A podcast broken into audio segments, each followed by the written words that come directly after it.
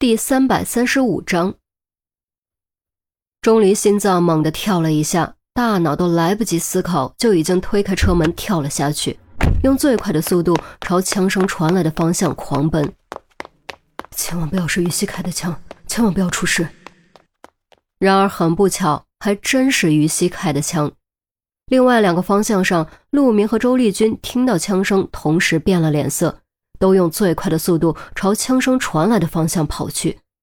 陆明正跑着，前方突然窜出来一个男人，模样仓皇，显然是在逃跑。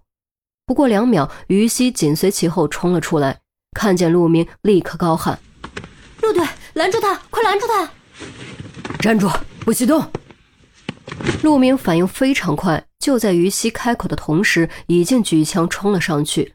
男人连忙脚下刹车，结果趔趄摔倒，爬起来刚想往回跑，就被从后面追上来的于西一把按倒。你跑啊！我不是跑得挺快的吗？才跑啊！于西喘着气，气呼呼地说着，以擒拿术将其胳膊扭到背后，掏出手铐，咔嚓铐上，然后才将其从地上拽起来。怎么回事？这家伙鬼鬼祟祟的。我还什么都没说呢，他看到我就跑，我情急之下就鸣枪示警了。你拿着枪，谁看到你不跑？我冤枉啊！男人大声喊冤。那你咋不看看我还穿着警服呢？看到警察就跑，还说你不是做贼心虚？于心猛拽了一下手铐，疼的男人龇牙咧嘴。这时，周丽君和钟离也跑了过来。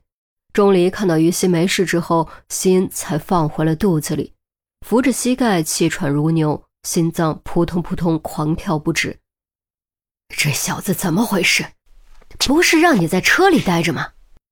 陆明蹙眉不悦，钟离只顾着喘气，没法回答。周丽君说：“算了算了，他也是担心我们嘛。担心我们？我看是担心于西吧。”陆明撇了下嘴，斜睨了于西一眼。于西当时耳根发烫，嘟囔着说：“喘成这样，看来以后真的要陪你跑步了。”好了，不说这些了。你到底在这里干什么？为什么看到我们就跑？陆明将注意力转移到被抓的男人身上，男人依旧一脸被冤枉的样子。哎，我真的没干什么，真的没有，警察同志。你要相信我，哼，相信你。陆明冷笑，收起手枪，开始在男人身上摸索，结果就翻到一个旧手机和几张捏成团的零钱，连个证件都没有。证件呢？没没带。男人开始冒汗。我看是没敢带吧。实话告诉你，我们在追查一起杀人抛尸案。说。你是不是来处理尸体的？凶手是不是你？陆明双眼一瞪，煞气腾腾，好生吓人。男人当时吓得腿都软了，若非于西提着，估计能跪到地上去。不不不，不是我，我什么都不知道，我就是个淘破烂的。淘破烂？去就是到处收点废品卖钱。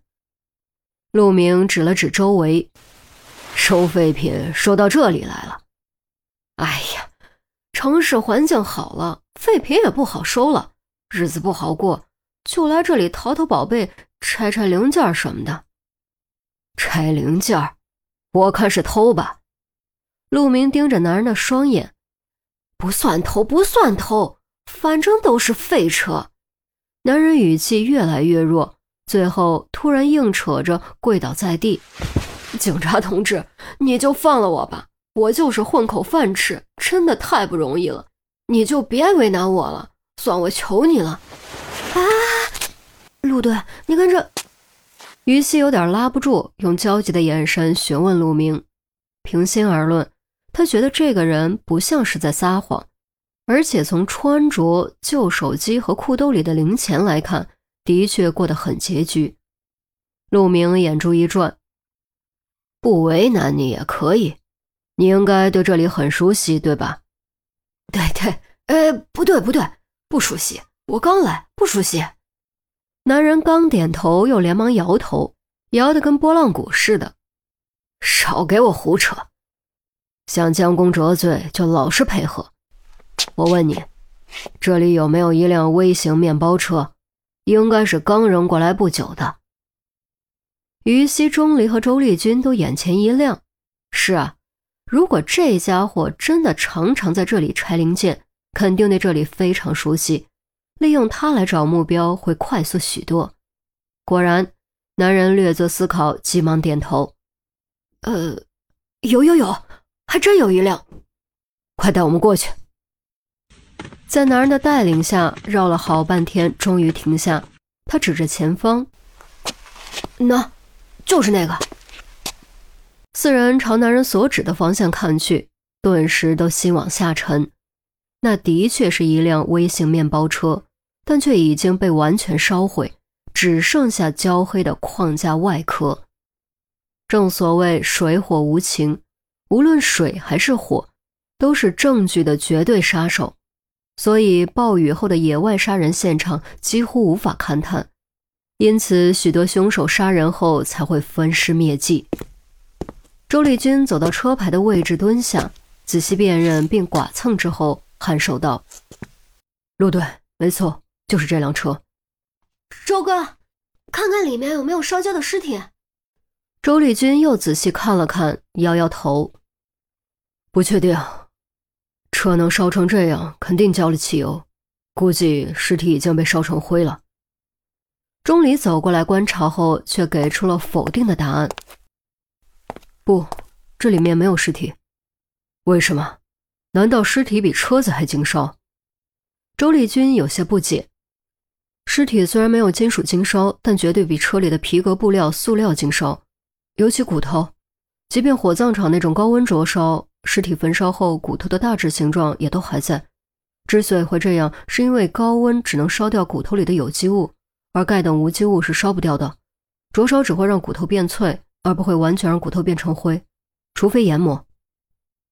这么说，火葬场给假骨灰的传闻是真的了？于西莫名想到了这一点，也不尽然。把烧成灰的部分拿出来就够了，烧不成灰的直接处理掉。当然，也有嫌麻烦的火葬场用的是假骨灰或者混合灰。周丽君重新查看后，颔首道：“的确没有任何看着像骨头的残留物。”钟离接着说：“我刚才只是说尸体耐烧而已，这个案子的情况不一样。